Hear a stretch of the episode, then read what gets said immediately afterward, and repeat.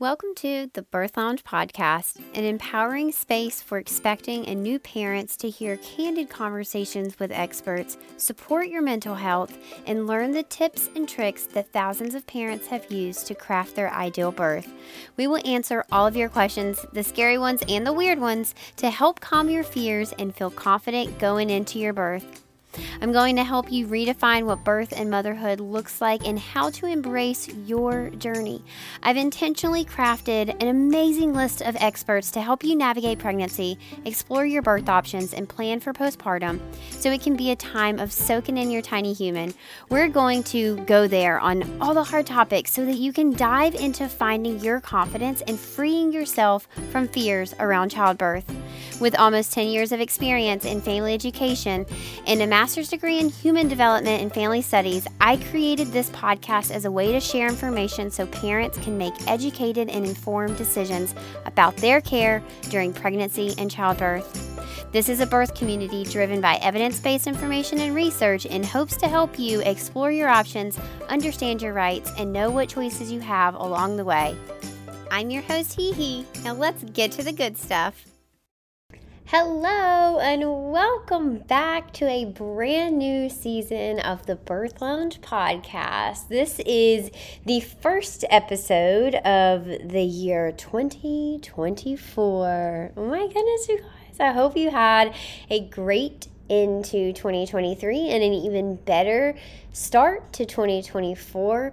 I'm super stoked for this season of the Birth Lounge podcast because all of the topics came from you guys typically I pick the topic and I pick the guest, and it has just been a smorgasbord of topics that I'm interested in, of topics that are highly requested, things that I think people should know about and maybe don't know about. But at the end of last year, I decided to put the control in your hands. That's what we're all here for, is to help you have your best birth, to help you know your options, to help you feel confident in getting the birth that you want and deserve to have. And so I put out questions, and people did not disappoint. Boy, you guys came out with the topics like just pure madness. There were so many I couldn't even keep up with. And so, one of the things we're doing different this year in 2024 is we're actually going to be publishing two podcast episodes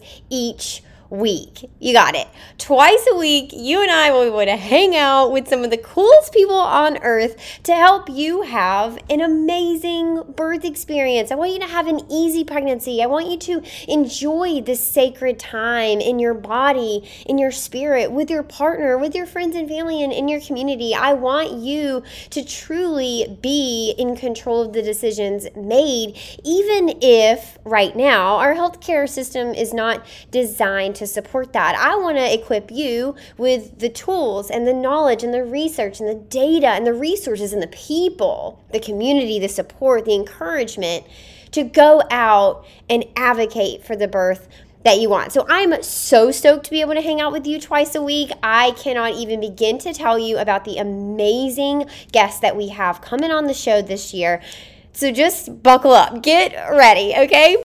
So, welcome to episode 229 of the Birth Lounge podcast. To kick us off with our brand new season, I am joined today by Jessie Brebner of Fertility Charting. Jessie is a passionate advocate for fertility awareness. She's someone who helped me massively on my own personal journey and growth, learning about cervical mucus change and charting. And Jessie believes that fertility awareness is a gateway to improve your health and your body literacy and your reproductive empowerment. She is a certified symptothermal method instructor for both natural birth control, natural conception, nutrition, and health tracking. And before I welcome on Jessie, I want to just let you know that this may seem like a topic that is woo woo to you or feels really daunting and overwhelming. In this episode, we're truly going to break it down to a very basic level where you can truly start implementing things soon. Maybe not today, but you'll at least know where to start in your research and your journey. You'll have practitioners that you can contact and rely on. I want you to seriously think about this if your reproductive health, your menstrual cycle, or your fertility is anywhere on your mind for the year of 2024 or beyond. I too am a huge advocate for fertility awareness and just understanding your body, knowing what is going on in your reproductive health is super, super important. All right, you guys, without further delay, Jessie, welcome to the show. Hi, HeHe Thank you so much for having me.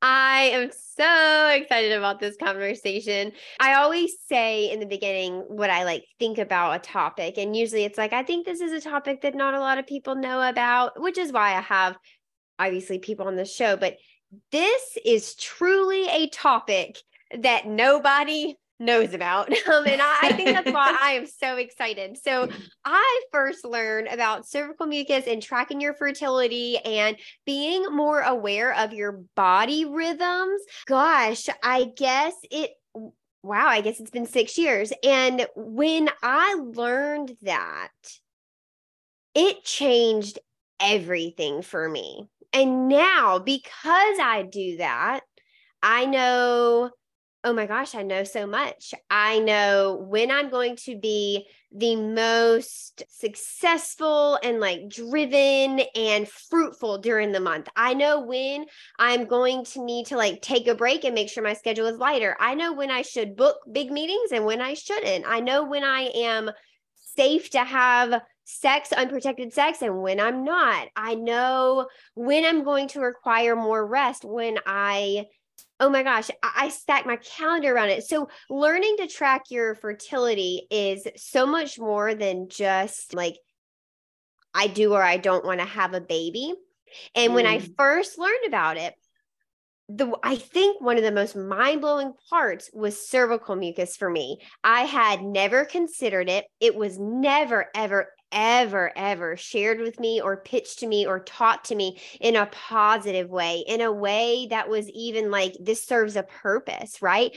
And so today, I think that our audience is going to have an entire new world of how they can relate to and understand and respond to their body just like opened up for them. I I'm very very excited. So, before we dive too far into like the fertility stuff and and you know, how to track your cycle, all that stuff, can we start at the very basics of like maybe just cervical mucus 101? Mm, yes, absolutely. And even before we begin, I have to say that I resonate so much with you know, never being told anything about cervical mucus growing up. I was in, I was 26, I think, before I first discovered what cervical mucus was. And isn't that just, that's a travesty, like in my yeah. opinion. yeah. And I know there are so many people out there who are still in that position of just operating in the dark with their bodies and not being in tune and connected to what's going on. So, yeah, I just have to say, if you are in the dark, it's through no fault of your own because we're not getting this education. we're really not. So let's chat cervical mucus. Before we talk about cervical mucus, we have to talk briefly about the menstrual cycle. Essentially, when we think of the menstrual cycle, a lot of us think our period because that's the most obvious thing we see it usually roughly every month or so in our underwear. We're bleeding it's it's obvious but that's really not the main event of the menstrual cycle. So as you know he the main event is ovulation. And ovulation is much more of a, a silent event. It's not something that's so obvious from the outside as menstruation. But basically when we are building up to ovulate our bodies produce a hormone called estrogen. And after we've ovulated, our bodies produce a hormone called progesterone. They also produce estrogen as well. But those are the two main hormones of our menstrual cycle. And basically, we can uh, uh, split the menstrual cycle into two phases. We have the follicular phase, which starts from the first day of our period up until ovulation. And during that phase, estrogen is our dominant hormone. And then we ovulate and after ovulation, up until the day before our next period, progesterone is our dominant hormone, and that's called the luteal phase. And that phase is always, it's a fixed length, it's roughly two weeks. So you could have a big delay leading up to ovulation, but once you've ovulated, you'll always bleed within two weeks, unless, of course, you've conceived and you're pregnant. Anyway, so we've set the scene. We just have to set the scene. So basically, We've got obviously a, a, uterus if we are menstruating, and the lower third of our uterus is an organ called the cervix. And the cervix is basically a muscular canal. It connects our uterus with the top part of our, of our vaginal canal. And the cervix responds to our sex hormones, estrogen and progesterone. So basically, as we get closer to ovulating, we produce more and more estrogen this estrogen is triggering our cervix to produce what's called cervical mucus, which is essentially a hydrogel. It's a gel with a very high water content and lots of mucus filaments and molecules. And as we get closer to ovulation, we see our cervical mucus become more and more watery and slippery and clear and stretchy. And then after we've ovulated, that cervical mucus dries up. Now, in terms of, I guess, like a textbook cycle, what you might see is you might finish your period, you might finish bleeding, you might have a few dry days. And then as estrogen slowly starts to rise, we see sticky, tacky, kind of gummy cervical mucus that slowly transitions into creamy or lotiony sort of cervical mucus and then continues to transition into what a lot of people refer to as egg white cervical mucus because it looks a little bit like raw egg whites. And we see that transition as the water content increases and as estrogen increases. And then after ovulation, it dries up thanks to our beautiful hormone progesterone. And it's usually relatively dry for the two weeks until our next period. So that's the very basic overview of what we might expect cervical mucus to look like in our menstrual cycle. But there's so much more we can talk about. I just want to say so I knew everything that you had said, but the way that you say it just draws me in. It's so eloquent, and you make cervical mucus this like almost sexy thing where I'm like, oh, tell me more about how magical my body is. It just, yes. oh my gosh, hearing you say it is just like, I love it. I was like, yes, tell me more.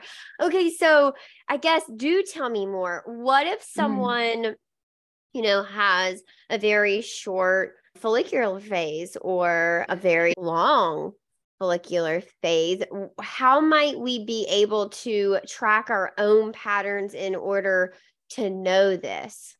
Mm. So, this is a fantastic question. And first off, it's so normal. So, there's this myth out there of the 28 day menstrual cycle. And there's this myth that we're all ovulating on cycle day 14. And it's simply not true. So, when we look at the real world, we have people ovulating very early in their menstrual cycle and people ovulating uh, much later. And a lot of that can even be influenced by things like PCOS, so polycystic ovarian syndrome, stress under eating, overtraining, all those sorts of things can push out ovulation and sometimes even bring it earlier. So, if we're traveling and stressed, all that sort of thing. So, there is this natural variation that occurs because we're normal, natural human beings out in the real world. And what that means is that our cervical mucus patterns can look different.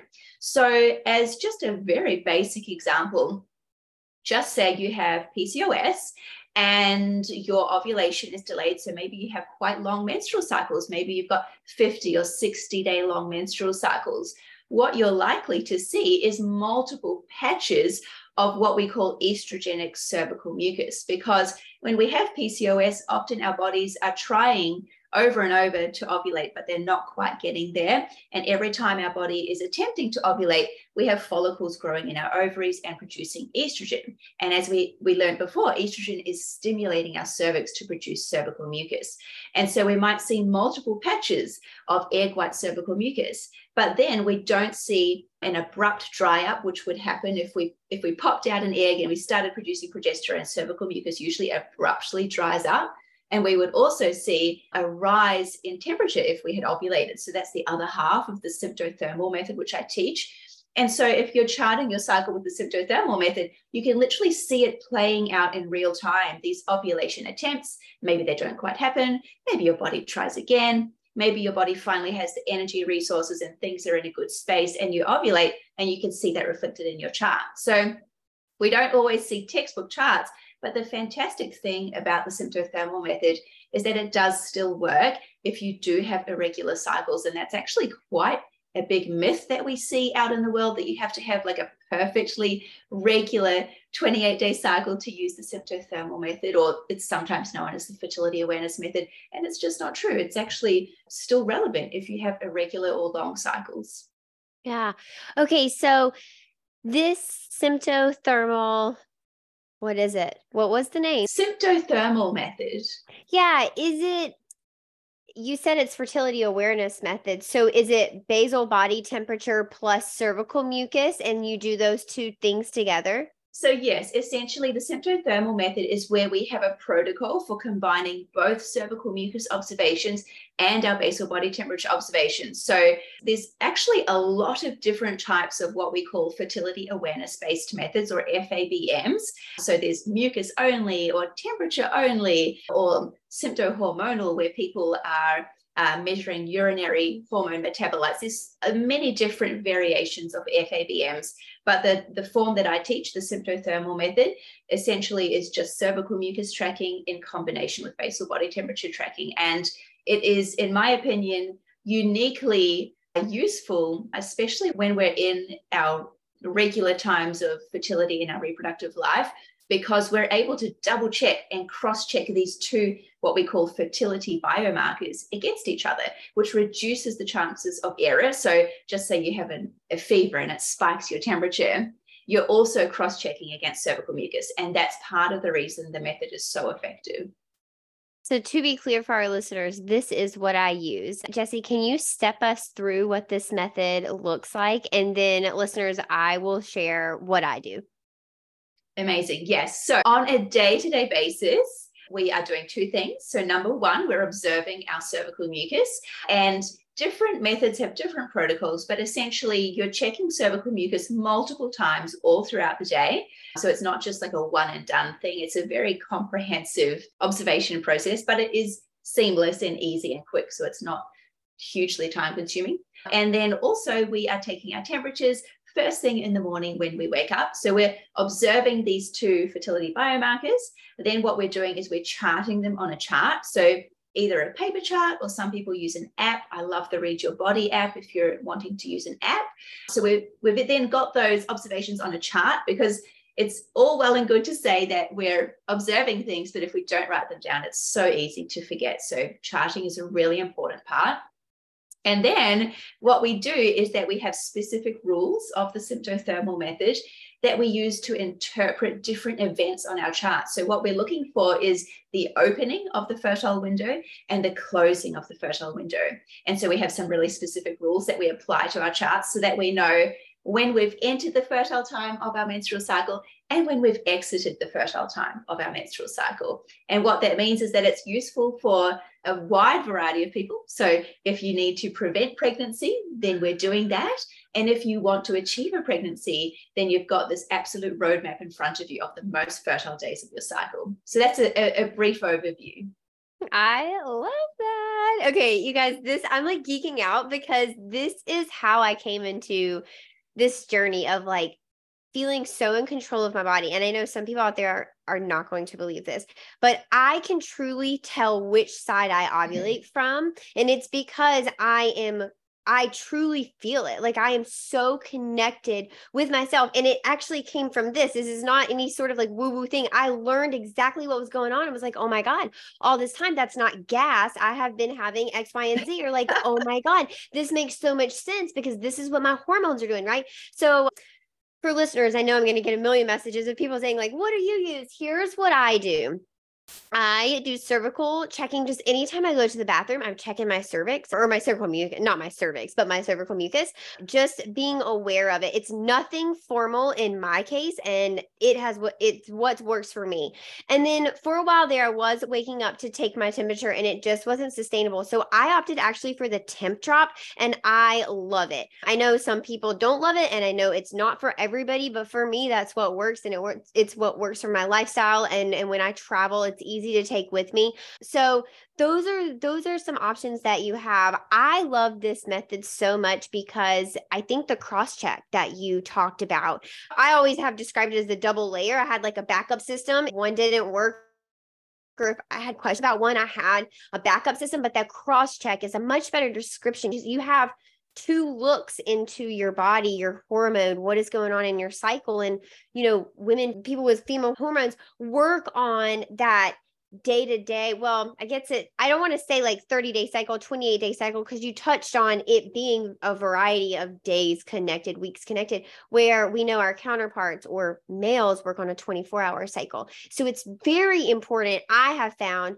for our relationship because i kind of know what's coming down the pipeline emotionally. It also has helped with mental health because now i know where in the month my anxiety is going to peak probably due to hormones when I don't even know. My anxiety peaks when I stop sleeping. When I start having the intrusive thoughts, I can remind myself, oh, yeah, I'm in this period. This is anxiety talking. Let's go do a meditation. Let's take a nap. Let's go work out. Let's go read. Let's go walk barefoot in the grass for a second. I can get a hold of myself a lot better than if I was just spiraling and had or not if but when i used to spiral mm. and have you know no reason for it or in my mind i was like i have no idea why this is happening yes it's so powerful such a powerful practice yeah. to know yourself at that level because it is you know i'm just speaking from my own personal experience it's frightening and confusing when you are navigating the world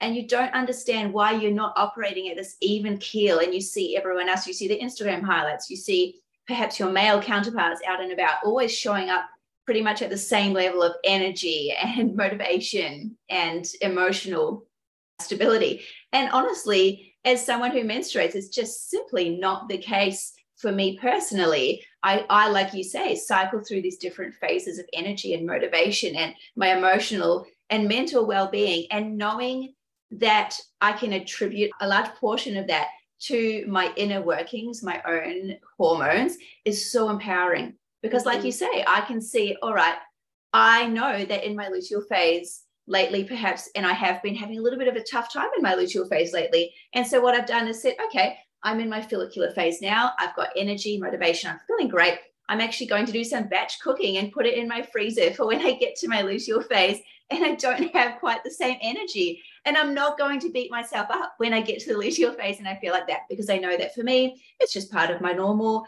uh, routine, my normal cycle. And just how empowering that is. And I wish people had access to that knowledge earlier, especially in our teen years. I think that would be transformative. And I'm sad that people don't have that in their teen years.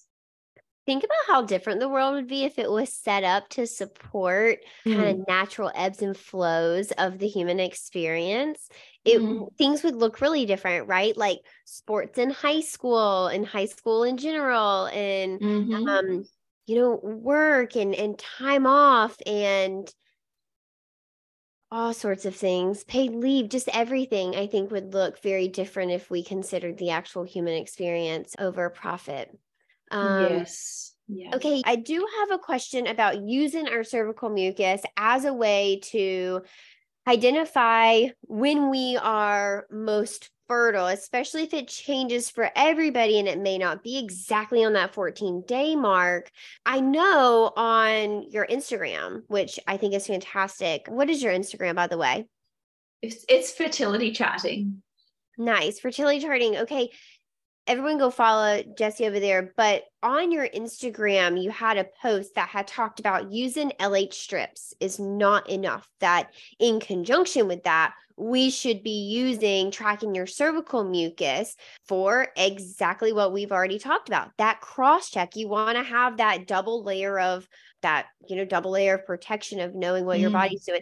Talk to us about what is our cervical mucus going to look like when we are peak fertility and how should we time that in addition to our LH strip testing? Yes, absolutely. this is such a good question where to begin? So we can come at this question from multiple different angles. So if you are trying to conceive, the answer is a little different. And if you're trying to prevent pregnancy, the answer is a little bit different. But what I will say is that luteinizing hormone test strips or OPKs, ovulation predictor kits, they're so popular. You know, they're in most supermarkets, most pharmacies and they're testing for that hormone, luteinizing hormone. And luteinizing hormone basically spikes its surges approximately 24 to 36 hours prior to us releasing an egg at ovulation.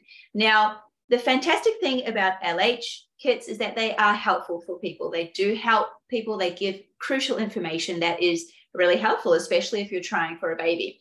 Now, the problem, is a, a few problems. Number one is that not all LH surges are followed by ovulation. So sometimes our body tries to ovulate, it does provide a surge of LH, but we just don't quite ovulate.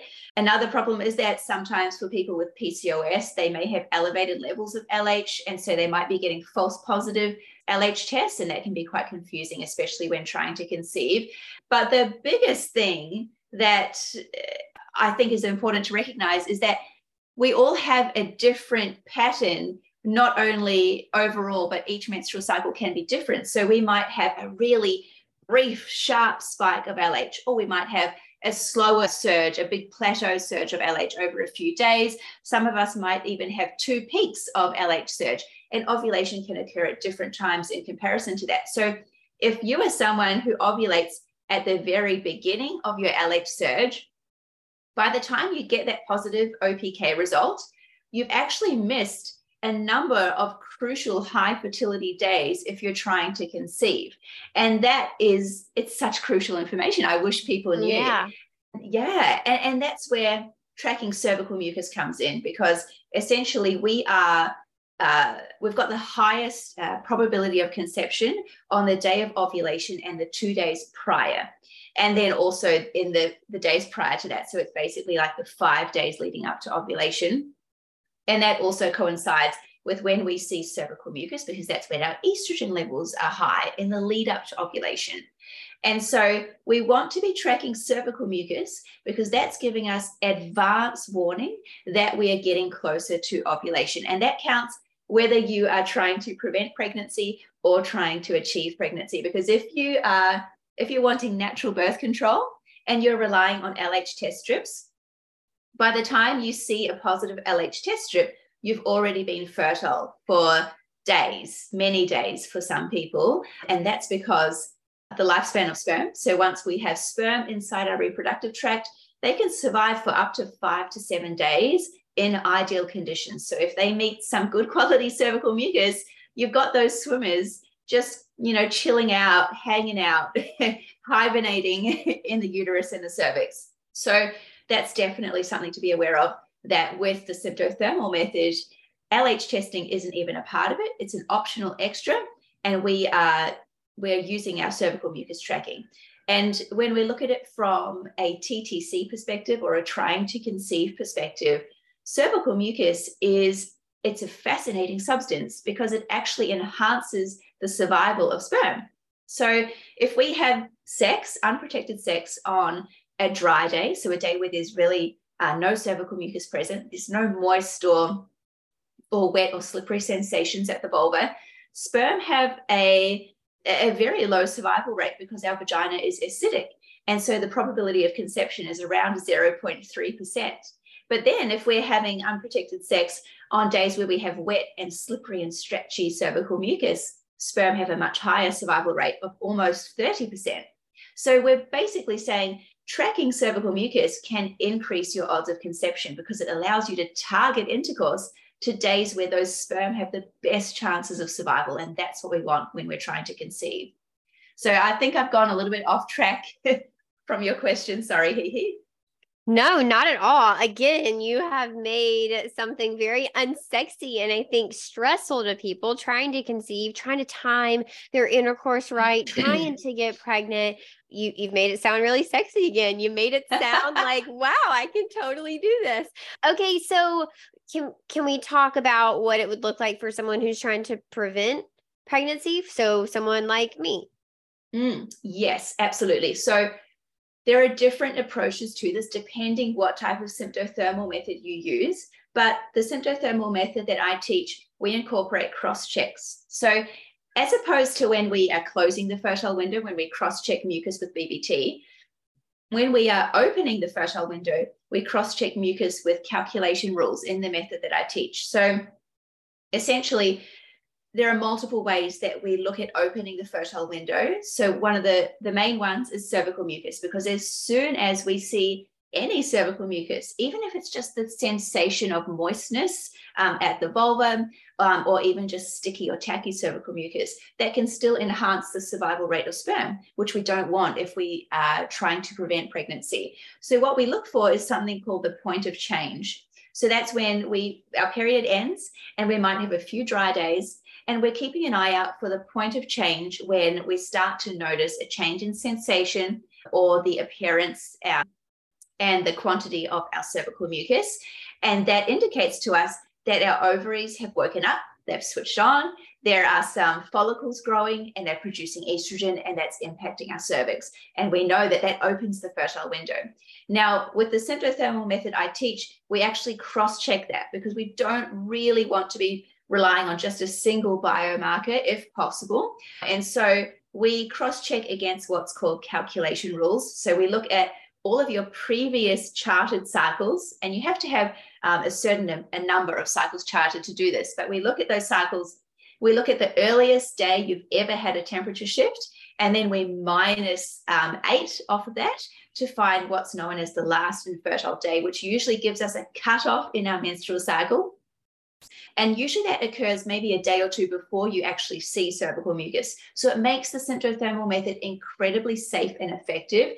So when we look at clinical trials, Specifically, there's a method called SensiPlan that has been studied that came out in 2007, I think, in Germany. And they studied 900 women over 17,638 menstrual cycles. And they proved that the symptothermal method was up to 99.6% effective. And that really comes down to that double checking and that those safety nets that are built into the method. Nice.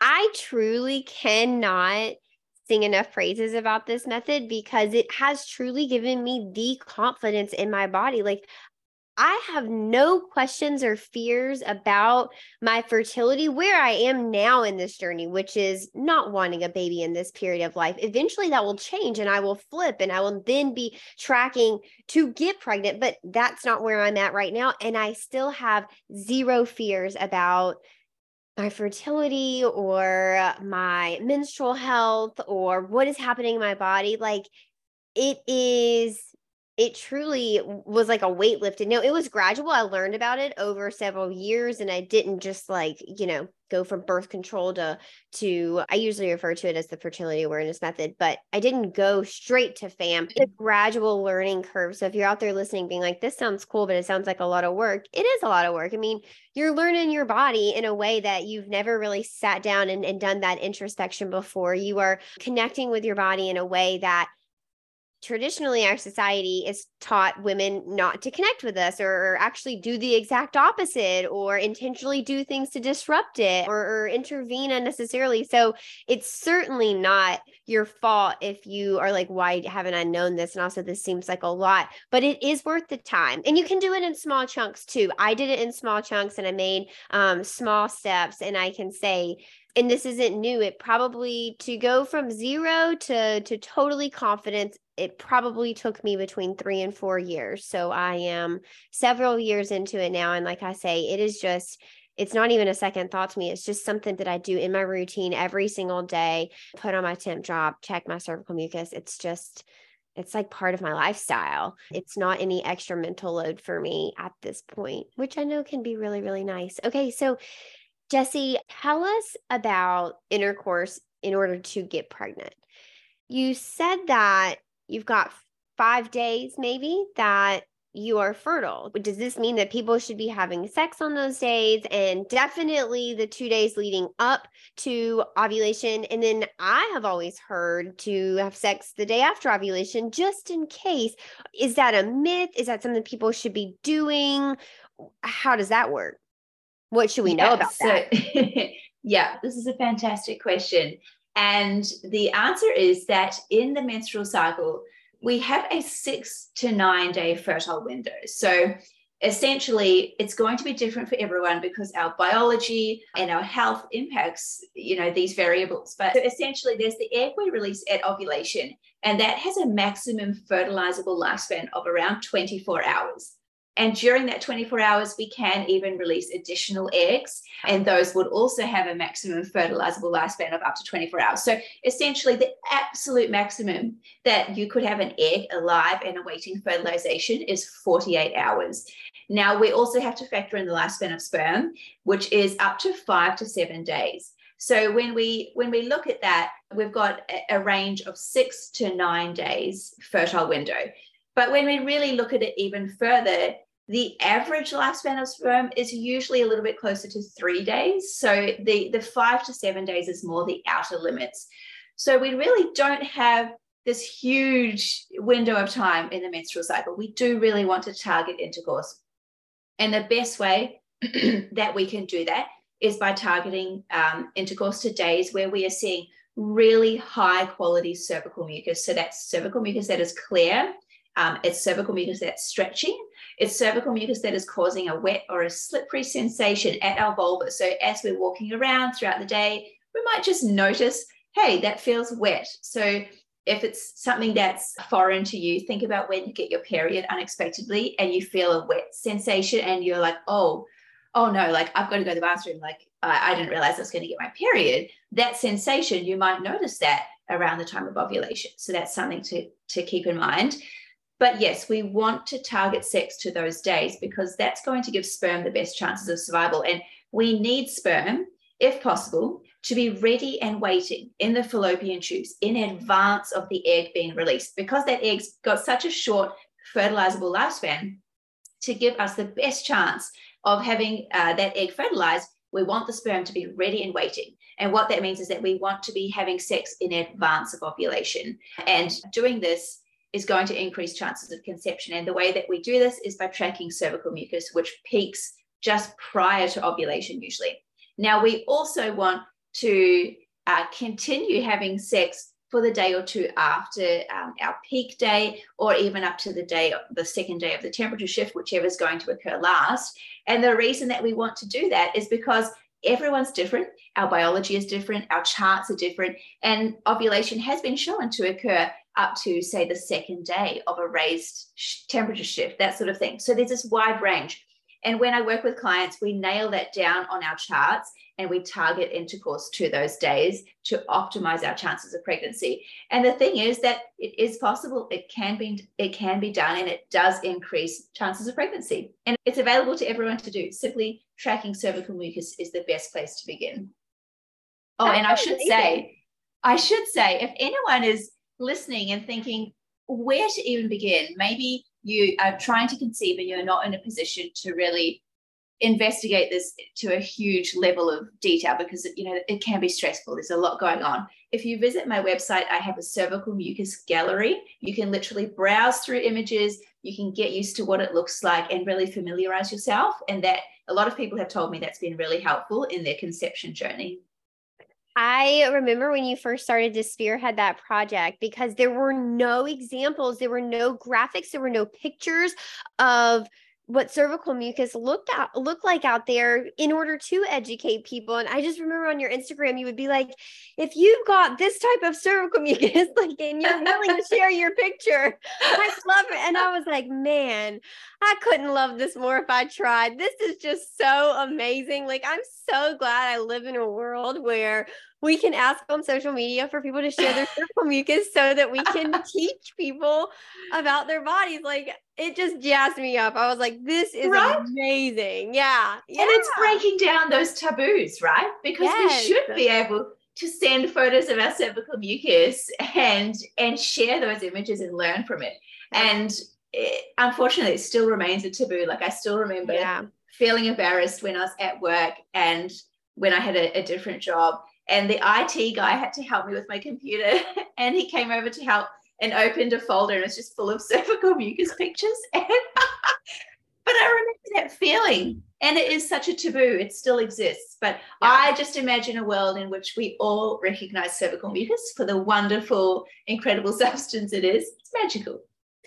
Yeah. And I got to be honest, I didn't know. I was so blown away by cervical mucus when I first started this journey of taking control of my fertility and, and just learning about my body and bringing my menstrual cycle to a place that I was in control of it and that I felt connected to it. And it didn't um, feel like a burden or something that was gross or something that I like almost like I didn't want it to come. I was like, oh no, no, no, no, I don't want this thing. It mm. it really it changed my whole life. All right. I do have one question before we wrap too far up. And it came from a Instagram post that you have up and it talks about cervical mucus filtering out sperm. Talk to us about that a little bit. Great question. I love this question. So, cervical mucus does a lot of things for us when we talk about conception. It's a uniquely fascinating substance because some studies show that it is actually assisting in filtering out sperm with abnormal morphology or motility. And so, essentially, as we get closer to ovulation, our estrogen levels are rising. We have this really beautiful peak of estrogen, which just drops off, and then we kind of pop out an egg. So basically, as estrogen levels are rising, our, the water content of our cervical mucus is also rising. Now, as that water content rises, what it means is that the gaps between each mucus molecule grow larger. And the mucus molecules are, they're essentially mucus filaments, so little strands of mucus, if that makes sense. Now, as the water content grows larger, what happens is that these strands are becoming oriented in a parallel fashion vertically with the action of gravity. So as the water content is is higher, that cervical mucus is flowing down the vaginal canal out of the cervix and that's orienting that cervical mucus in a more vertical fashion. It's creating what are known as swimming lanes. So obviously they're not they don't actually have a lifeguard in there and swimming lanes, but it's essentially that structure of the mucus becomes more like swimming lanes for sperm. It's still it's still not easy for sperm to swim through cervical mucus, but it becomes easier. And basically what happens is that there are different types of cervical mucus that we produce. So when we see just say a big clump of what we call egg white cervical mucus. Within that mucus, there are actually different subtypes of cervical mucus. And these swimming lanes are made up of more dense mucus on the sides. Now, if you have sperm that are swimming sideways and they're a little bit, they've got a little bit of abnormal morphology and they're perhaps not robust and swimming uh, strongly um, upwards, if they're swimming sideways, they actually become trapped in this hmm. more dense mucus, which is the, the sides of the swimming lanes, if we put it that way. And so, what they've found is that cervical mucus may actually be playing an active role in sperm selection. So, selecting for the strongest sperm to continue on the journey towards the egg, which I think is just absolutely mind blowing.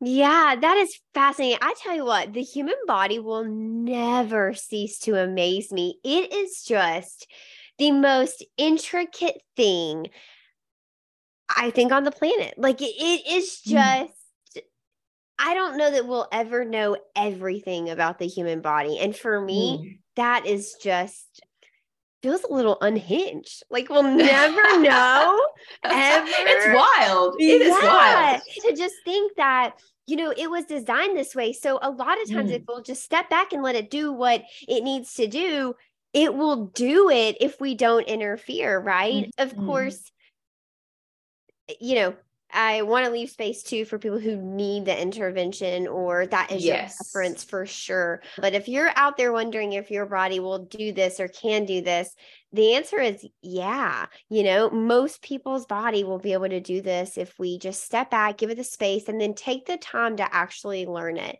Yeah, look, absolutely. And, and and on that topic as well, if you're worried that your cervical mucus is not optimal, there is yeah. so much that you can do to improve the quality and the quantity of your cervical mucus. So, even visiting a naturopath or a traditional Chinese medicine doctor and getting supplements and acupuncture and assistance to improve cervical mucus, that can help. So, I, I totally, I totally agree with what you're saying. And also, there is that space for people who perhaps are not having that success uh, with their natural fertility journey. And that's yeah. completely a part of the whole spectrum as well.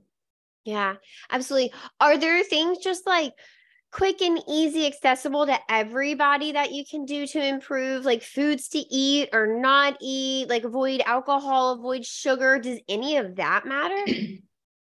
I will say that this is outside of my scope of practice. So I'm not a naturopath or a yeah. traditional Chinese medicine provider. So I can't provide any official advice. But what I will say is that the number one easy thing that you can do for cervical mucus is hydration mm. uh, because cervical mucus is made up of over 90% water.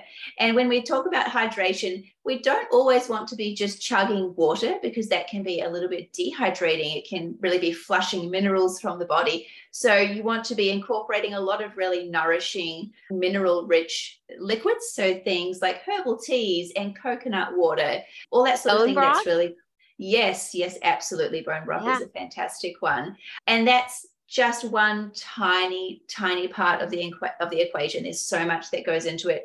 Really, it's in my opinion, it's about nourishment, not only on a physical level, but a soul level as well.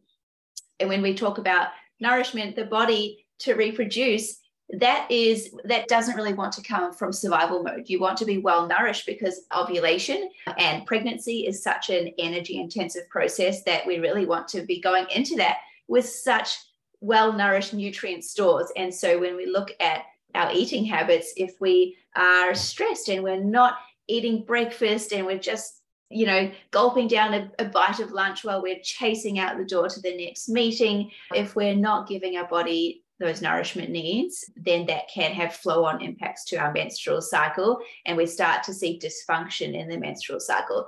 And again, there's so much I could say on this, but I'm not qualified to do so. So I won't. But I will say that if you visit a naturopath or a traditional Chinese medicine doctor, they will have lots of fantastic advice for you. One thing I will also say is that you can look into uh, specific supplementation. B6 is a fantastic one that's been shown in clinical studies to improve the quality of cervical mucus. So there's so much that you can dive into there, too much to go into for the podcast another episode, another day.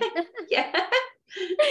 yeah, this is fantastic. Oh my gosh. This is also fascinating. I think you know, I never thought about my period as an indicator of what was going on with my health for like I say, mm. a couple mm. years ago. And once I did, it just changed my life. And that's why I really wanted to talk about this today. I wanted to open people's eyes that there is another way to be in control of your fertility. You know, whether you're happy or not with your current birth control situation, just knowing that this is an option if and when it ever becomes appropriate for you, I think is super helpful. It may not be a tool that's applicable for you right now in the stage of life you're in right now, but just knowing that it's a tool in your toolbox is uh, my goal with this. So I certainly didn't bring you to this conversation to convince you to do any sort of particular birth control method, but just to know that you have different options out there is always my goal. So I'm so glad that you guys are listening along. And Jessie,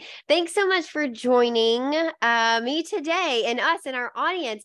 If they wanted to follow along, we connected them with you on Instagram. Um, but how else might they be able to work with you? You had mentioned your website. Where can people find you? Yeah, so people can find me on my website. So it's fertilitycharting.com.au and it is really packed full with a lot of free resources. So there is a symptothermal mini course, which is completely free that you can take to start diving into the topic. As we mentioned, there's a cervical mucus gallery there are pages about recommended basal body temperature thermometers. There's an instructor directory, so you can browse through and find instructors to work with if you're interested in learning the method. There are guides to self teaching. So if it's financially out of range for you at the moment to invest in an instructor, you can also read about how to most safely self teach because obviously it is quite a steep learning curve. And we want to make sure that if you dive in, you do that as, in as safe a way as possible. So, yeah, their website is absolutely packed. And yeah, I hope if you're curious, it's helpful for you. Yeah. All right, guys. Heed the warning that Jessie just said. Don't dive off into this all by yourself and and just, you know, go rogue, especially if you're intending to use this as pregnancy prevention. Make sure you know what you're doing so that you don't have any accidents and then, you know, then you have just complicated life in a way that you were trying to prevent, right? And if you're trying to conceive, this is a wonderful wonderful way to get connected with your body, understand what's going on, and especially if you've been on that journey for a bit and you're starting to wonder if you should seek help from a specialist, this is awesome data that you can bring to your specialist to show them kind of what your body has been doing and what kind of patterns you're presenting with. It might help them be able to support you in a little bit of a better and clearer way.